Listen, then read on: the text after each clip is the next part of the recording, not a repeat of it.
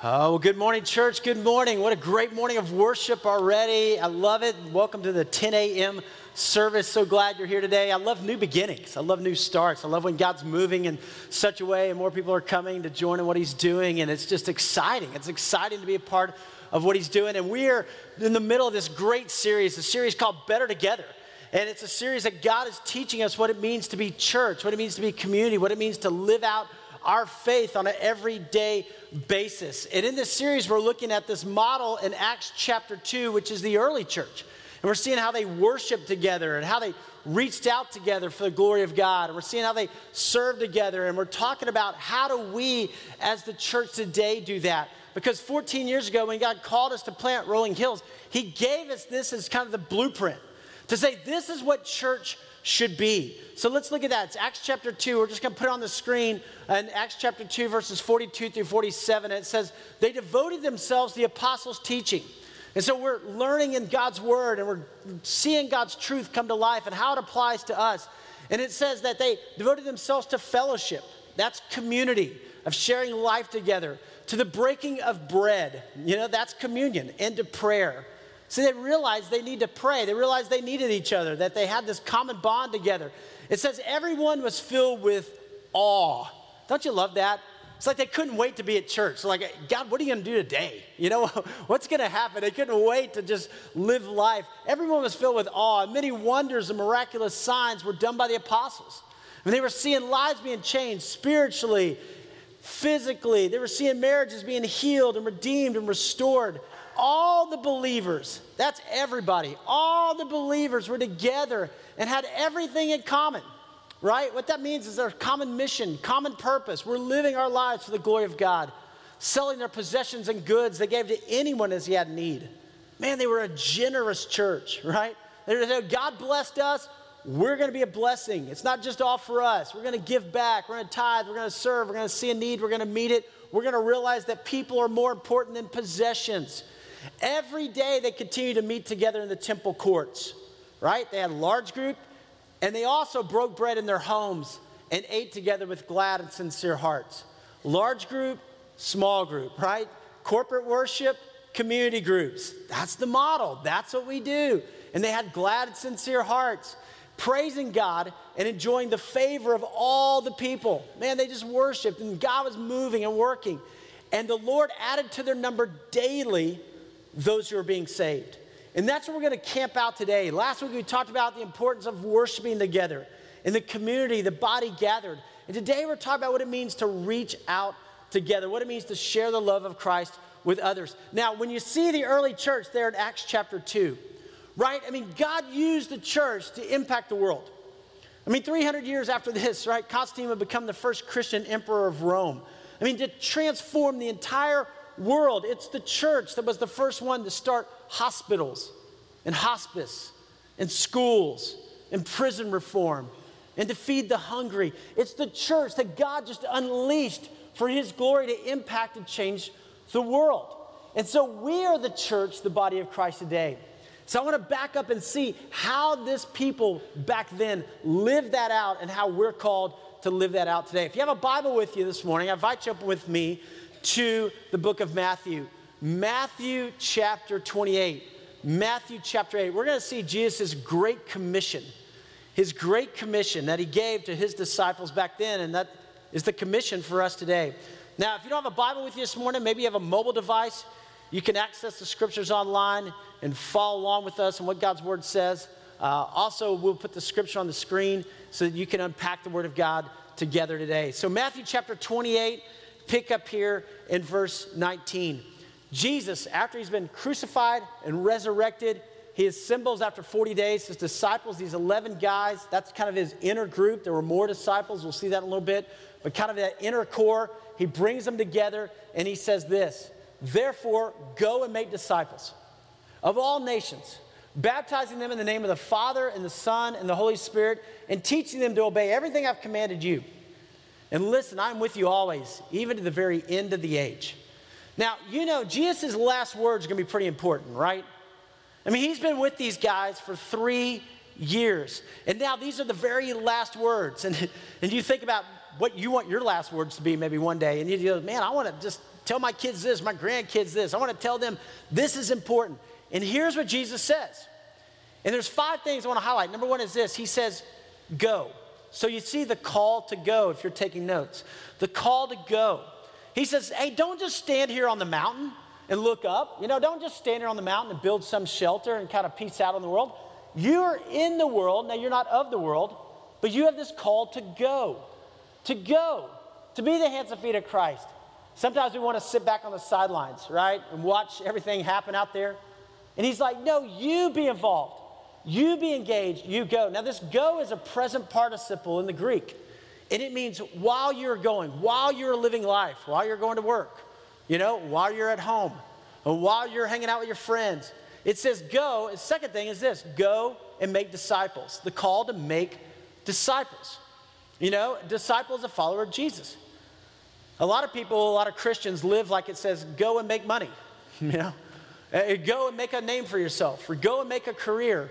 But Jesus' mission for us is to go and make disciples. And discipleship starts at home.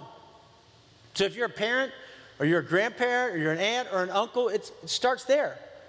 Having spiritual conversations with your kids. I mean, where else are they going to hear about Jesus? Where else are they going to learn truth? Where else are they going to know about the Word of God? It begins at home, but it doesn't just start there. It starts there, and it moves out. It's while you're going, share the love of Christ. And guys, we live in a world that is searching and seeking, right? We live in a world of, filled with hate right now, and it just breaks your heart when you watch this stuff on T V. You're just like, what is going on? Stop. We live in a world of fear. We live in a world that, that's in desperate need and searching. And Jesus says, you go. You go and make disciples. And then he says, of all nations. Now, I think that's important because the fact is Jesus loves all people, okay? Jesus loves all people. He loves everyone. And for us to be people who love that way. Uh, now, these disciples are going, all nations. I mean, we live like up in Galilee. We fish in the Sea of Galilee. We're down here in Jerusalem. We don't ever get out of our country. You know, we walk everywhere. How are we going to go to all nations? But what they didn't realize was ten days later at Pentecost, all the nations would come to them, and the church would be set on fire. And what we got to realize is this, all nations are coming to us. I mean, here in Middle Tennessee, it's unbelievable. People are moving here from all over. And for us just to be aware of that. Now, God may call you to do a mission trip at some point, to go to Moldova, to go to the Amazon, to go to Haiti, to go to Lebanon, to go to South Africa, go somewhere. But the fact is this, just while we are going, for us to share the love of Christ. Then you see this, the call, the call to baptize new believers. And baptism is this beautiful picture, right? You're dying your way of life, going under the water, and being raised to walk a new life. And baptism is like that, that just stake in the ground. I'm a follower of Jesus.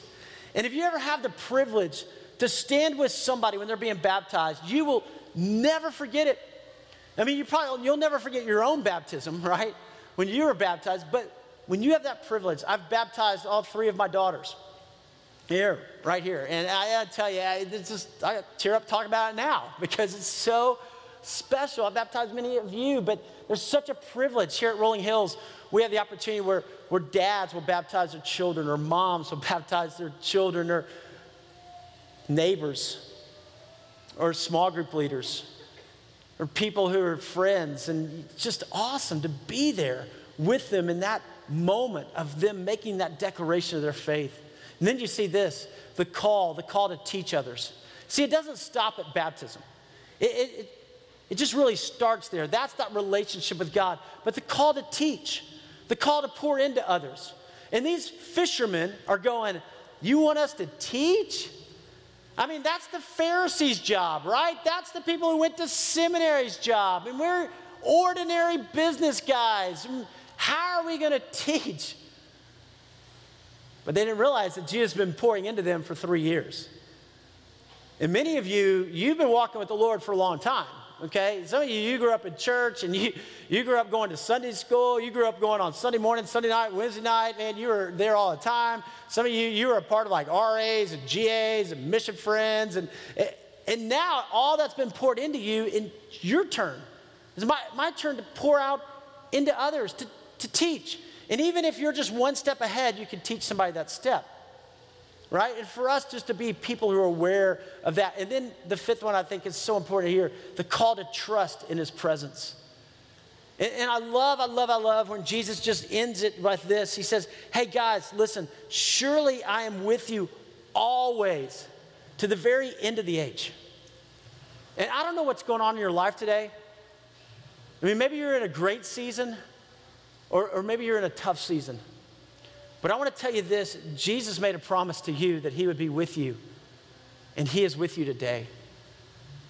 There's times in my life that get hard, that get overwhelming, and, and sometimes I'll just kneel down and, and I hear, hear him just say, I'm with you. I'm with you.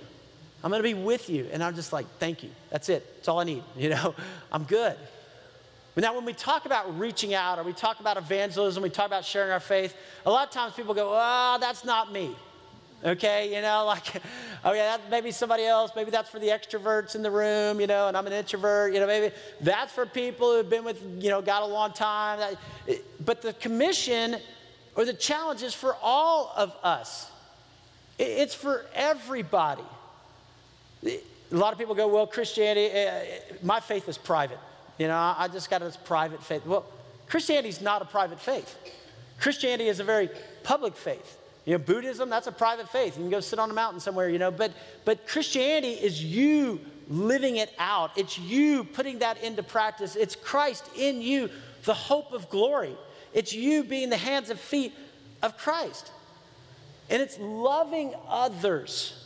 And it's real simple, right? It's not that we have to go save everybody or save the world. It's just us seeing needs and meeting them. It's us speaking love and speaking grace and speaking truth and saying, hey, there's a God who loves you. There's a God who cares about you. And for us to be those people. See, that's what happened in the early church. They heard this great commission. Ten days later, they begin to live it out. They begin to be bold in their faith. Sometimes we go, well, you know, sharing your faith, I mean, talking about Jesus, that's really not politically correct, okay? I mean, we live in a world today, and you just really don't talk about your faith at work. You don't say, when somebody's going through a hard time, hey, I'll pray for you. You know, you just, you just can't really do that. But think about this. Jesus is telling these guys, hey, you go and just love people. You go and share me with others. And he's just been crucified on a cross by the Romans who are in charge at this time and by the Jewish leaders. So you think it wasn't politically correct? Yeah, I mean, these now, you guys go and they're thinking, okay, we're putting our lives on the line here. But God was going, yeah, but I'm going to start a movement that's going to change the world. I'm going to start a movement that's going to lead the world to me. And I'm calling you to be bold in that. And for us just to simply say, okay, God, I'm yours. Use me. See, Jesus has been preparing these guys the whole time. I want you to turn with me to Luke, Luke chapter ten. Luke chapter ten. Jesus did this on-the-job training with his disciples. So for three years, he's pouring into these guys, just like he's been pouring into you for many years, you know, and teaching you. You've been coming to church. You've been hearing it. And now God's calling you to live it out. But he pours into these guys. And in Luke ten, if you pick up at verse one, it says, after this, the Lord appointed seventy-two others. So here's these disciples. And he sent them out two by two ahead of him to every town and place where he was about to go. So Jesus sends them out. And notice he sent them out two by two. They weren't sent out alone, okay? They're going out two by two. And he told them, the harvest is plentiful, but the workers are few.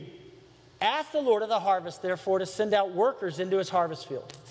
Go. I am sending you out like lambs among wolves. Do not take a purse or a bag or sandals, and do not greet anyone on the road. Now notice a couple of things here. One, notice that he sent them out two by two, right?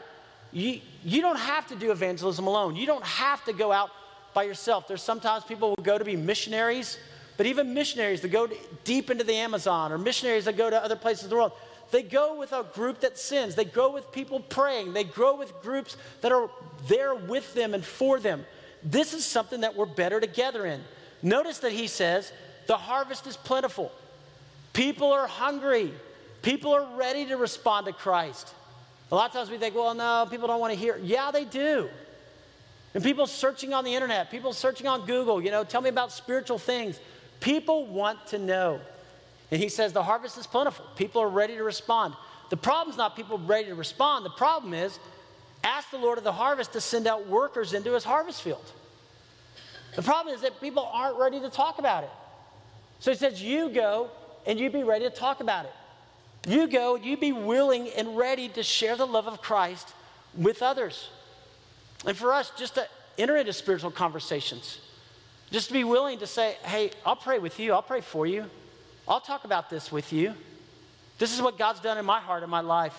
And I love in verse three where he just says, go, exclamation point. I love exclamation points anyway. So it's just like, go, you know? I mean, don't just sit around. And then he says, I'm sending you out like lambs among wolves.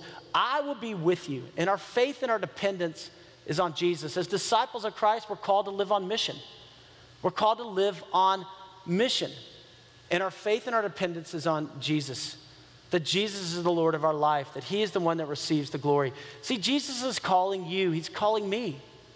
And it would be easy to sit back and just go, you know what? I'm just going to sit and soak. I'm just going to kind of. But no, he's calling you and me. And his call comes to you.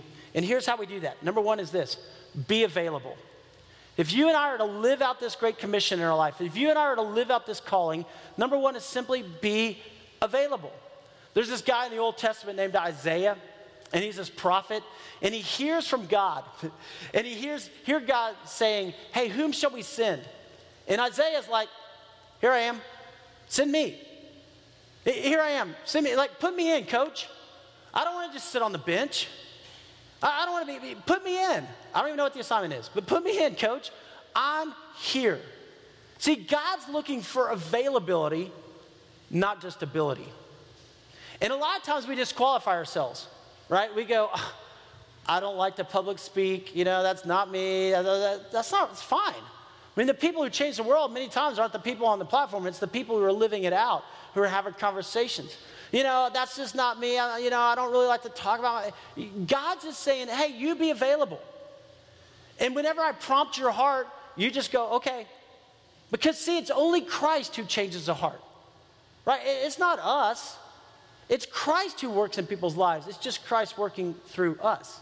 And so he just says, hey, be available. Be available. And as you start to look around, you start to think, hey, there's people in my life, and they're having questions. And they're watching the news, and they're wondering, why is there hate? And they're wondering about fear, and they're wondering about war, and they're having these questions. And, and at some point, maybe I can just step in and say, hey, I want to tell you about a Savior who's with us, regardless of what's going on. I want to tell you about a God who really does love all people, and a God of grace and a God of mercy. The second thing, be available. The second thing is this, be ready. Be ready.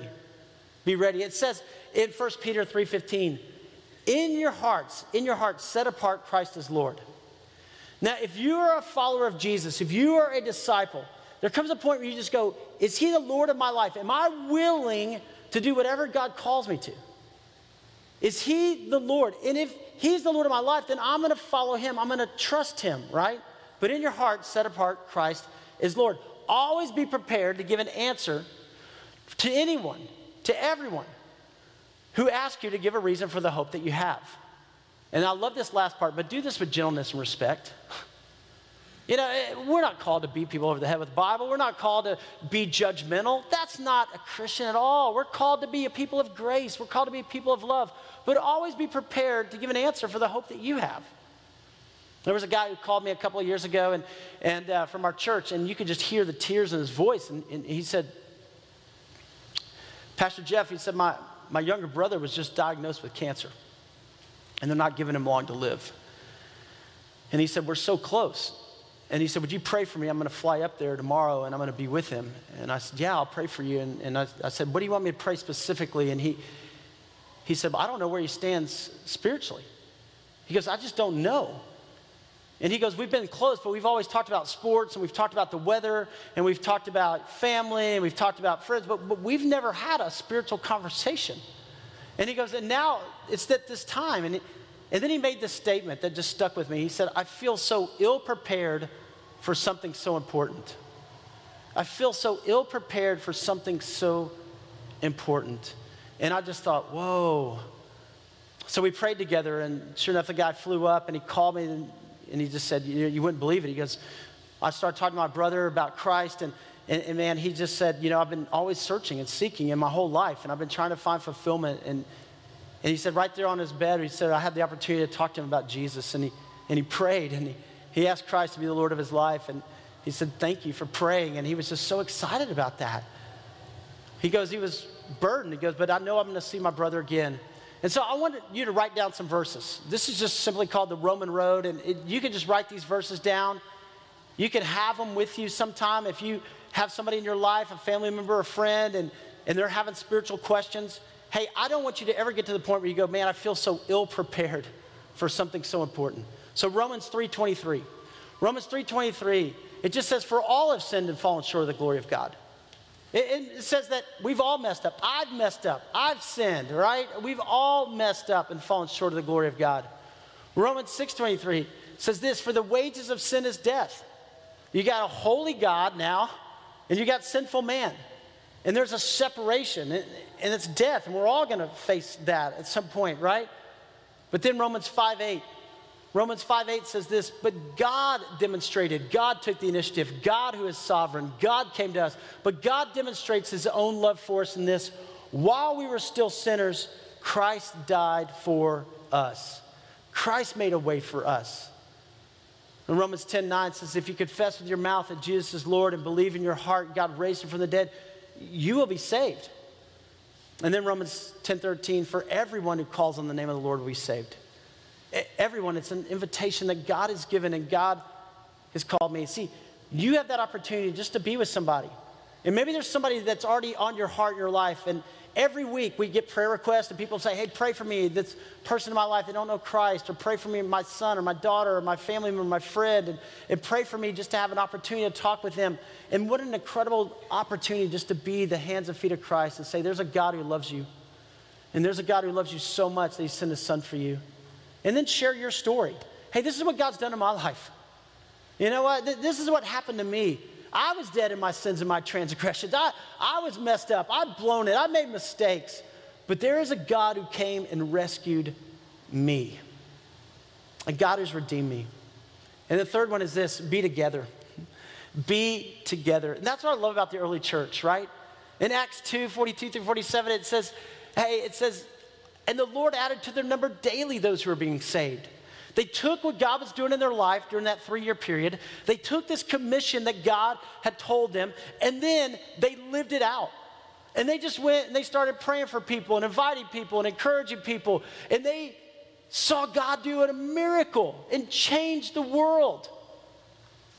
Could God change the world through us? I believe it. Could God bring revival through his disciples just getting on fire and just saying, hey, Lord, use us here around the world for your name, for your glory? I believe it. And here's how it works, right? You have somebody at work who's going through a hard time, or you have a neighbor who just moved in, and, and you say, hey, I'd love for you to come to church.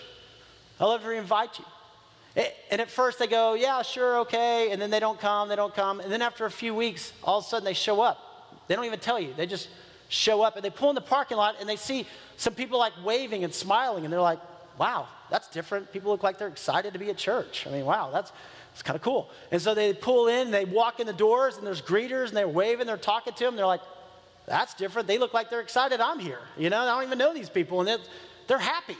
And then they come back to the preschool, the children, the student area, and they're like, wow, these people are having fun. This is different. And they come in, and they hear musicians who are using their gifts and their talents to glorify God, and they're like, that's awesome music. That's really cool. And they hear the word of God, and they're like, that, there's something there. There's something that God is, wow. And then they leave, and they call you, and they say, hey, man, can we meet up? They send you a text or an email, and they say, I'd love to get lunch or get coffee with you. And you just have the chance to sit down. And you just say, hey, here's what God's doing in my life. I'd love for you to come to our community group. I'd love for you to get involved. I'd love for you to see life change happen. I want you to watch this. This is a guy, Alex, who... He was baptized two weeks ago, and he was baptized by his neighbor, Peter. And Peter, who's a part of our church, had been inviting Alex for about a year to church, every week for an entire year. And Alex finally came. And I want you to see a little bit of his story. My journey started as a, as a child. My parents raised me and my brother in a, actually here in town at Fourth Avenue Church of Christ. It was a great experience. We were very involved in the uh, youth group setting. A lot of my friends were getting baptized early on, and I never understood uh, fully what what that was. And I, for some reason, I never said, I'm going to be a follower right now and, and uh, get baptized, because I just don't understand it. Over the years, teenage years, um, twenties and thirties, my journey with Christ has been uh, pretty volatile uh, due to some of my uh, experiences that I put, put myself through. I blame God for a lot of my, my struggles uh, a while back, before I finally realized uh, that God really has never left my side and has always been there to protect me and has kept me here for whatever reason. And uh, there's a lot uh, left to be revealed down the road. When I finally got myself out of the way and realized that there is a God and it's not me, that's really when He came in and started working hard. Uh, my wife Lindsay and I have talked about finding a church home, and we're fortunate enough to have um, the good ones who are members here uh, move in next door to us, and we met them not by coincidence. It's God's plan that uh, that happened. And over time, they started telling us about, uh, you know, kept asking, not uh, bugging us, but just asking, you know, you want to join us for church? You want to join us for church? And as soon as we came in here, we felt felt like we belonged, and it was a uh, the feeling that we have both been searching for, really. I realized for a long time now that if I ever found a place that felt comfortable and felt right, I would open my mind up to being baptized. And when I came in here, I said, this feels right. This is one of what I want to do.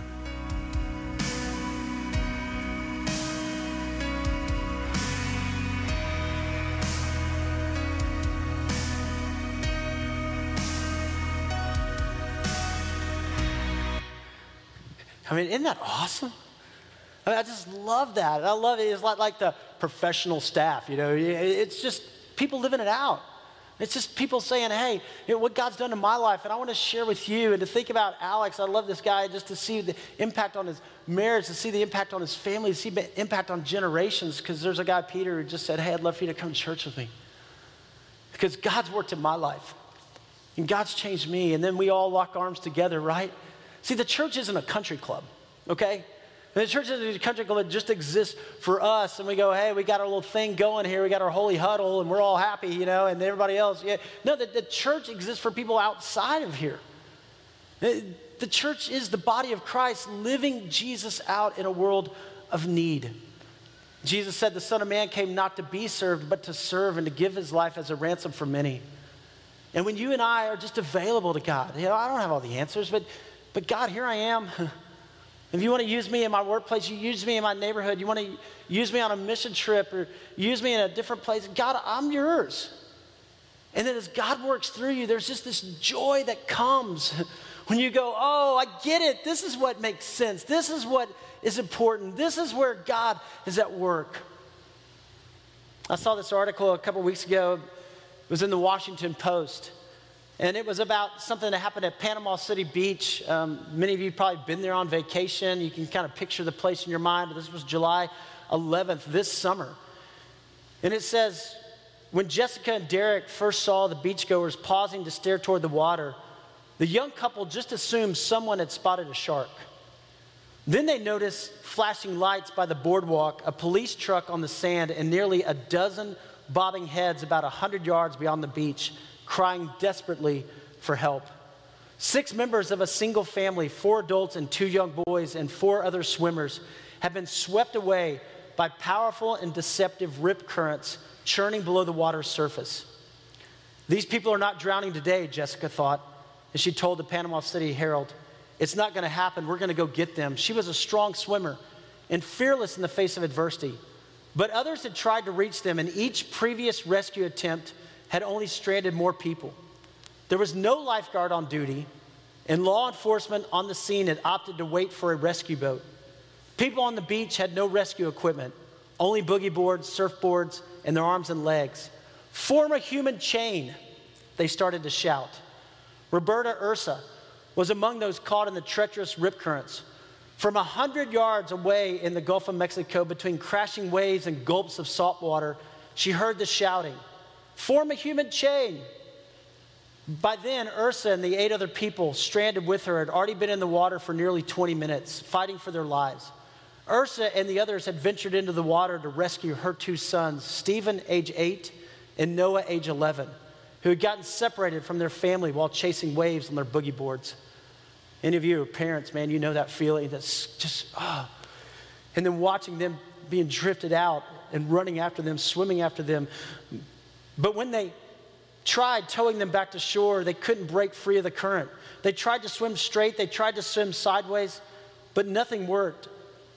After about ten minutes, a few young men with a surfboard helped one of them back to shore, but the number of people needing rescue just continued to grow. Soon, Ursa, who had heard her own boys' cries from the beach, was also caught up in the rip currents, followed in close succession by her twenty-seven-year-old nephew, sixty-seven-year-old mother, and thirty-one-year-old husband. Another unidentified couple struggled to tread water nearby. "The tide knocked every bit of energy out of us," Ursa said. "So much water went up her nose that she was sure she was going to drown. I was exhausted," she said. On the shore, the human chain began forming, first with just five volunteers, then fifteen, then dozens more as the rescue mission grew more and more desperate. Jessica and Derek swam past the eighty or so human links, some who couldn't even swim, and headed straight for the Ursas, using surf and boogie boards to aid their rescue efforts. "I got to the end, and I know I'm a good swimmer," Jessica said. "I practically grew up in a pool. I knew I could get there, and I was praying we could get them out." She and her husband started with the children, passing Stephen and Noah back along the human chain, which passed them all the way to the beach. By the time Jessica reached Ursa, the thirty-four-year-old mother could hardly keep her head above water. "I'm going to die," Ursa thought to herself. "My whole family's going to die. I just can't do it anymore." Ursa then remembered hearing Jessica coax her on. "I blacked out because I couldn't stay afloat." She woke up on the sand to the sound of more screams in the water. Someone yelled that Ursa's mother, Barbara Franz, still in the water, was having a heart attack. Derek told the News Herald that Franz's eyes were rolling back. And at one point, the sixty-seven-year-old woman told rescuers to just let her go and to save themselves. Instead, Ursa's husband and nephew held Franz's body up as they struggled to keep their own heads above water. "That's when the chain got the biggest," Ursa said. "They linked up wrists, legs, arms. It's as if they were helping. They were preparing for us to be rescued." Nearly an hour after they first started struggling, just as the sun prepared to set, all ten stranded swimmers were safely back on shore, and the entire beach erupted in applause. "It was beachgoers and the grace of God's will," Ursa said. "That's why we're here today. It actually showed me that there are some good people in the world." In a Facebook post, Jessica expressed a similar sentiment. To see people from all different races and genders come together in action to help total strangers. It's absolutely amazing to see. People who didn't even know each other went hand in hand in a line into the water to try and reach them. Pause and just imagine that. Well, Jessica, I do pause and I just imagine this. Church. The body of Christ linking arms, hands and legs just to reach out and to say to those around us, there is a God who loves you. There is a God of grace. There is a God of mercy. Aren't you thankful for the people who reached out to you?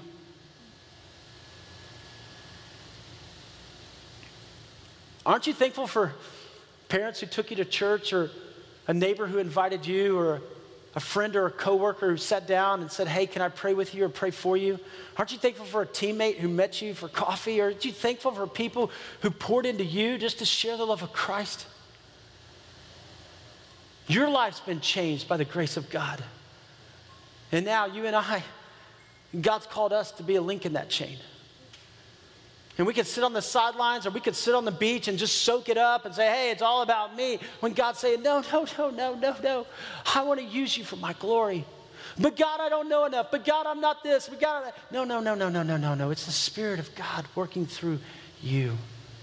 You just reach out with the same grace that was offered to you. Listen, I, I don't know where you are today. I don't. And, and maybe you feel like, man, you're just stranded. Maybe you feel like those people who are bobbing up in the water. Maybe you feel like you're just caught up and drifting away. And I want to tell you this, there is a God who has come to your rescue. There is a God who has come and is reaching out to you to redeem you, to restore you, to tell you you are that important to Him. In fact, you are so important to Him, He sent His one and only Son to die on a cross for you. Maybe you're here today and, and you've gotten comfortable. But yet God is saying, no, no, no, no, no, no, no, no. I'm not finished with you.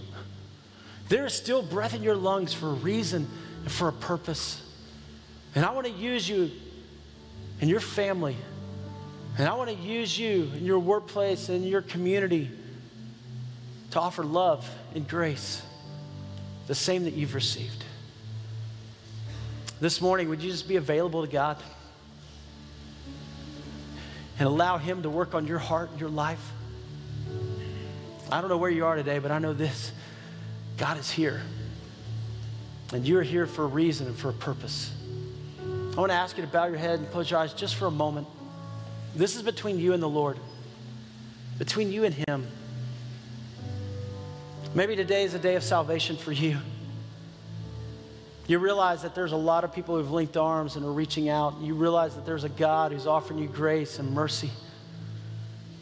And today, right where you sit, you just go, okay, God, I'm yours. And right where you are, you just pray, Father God, forgive my sins, all my mistakes, all my past. God, make me new, make me whole. I'm yours. Maybe today, if you're honest, you've kind of been comfortable. Maybe you've been away from church for a while, or maybe you grew up as a believer, but you haven't gotten involved. And today, God's saying, it's time. It's time. I've got a plan and a purpose for you that will blow you away. Would you trust me? I want to use you today for my glory.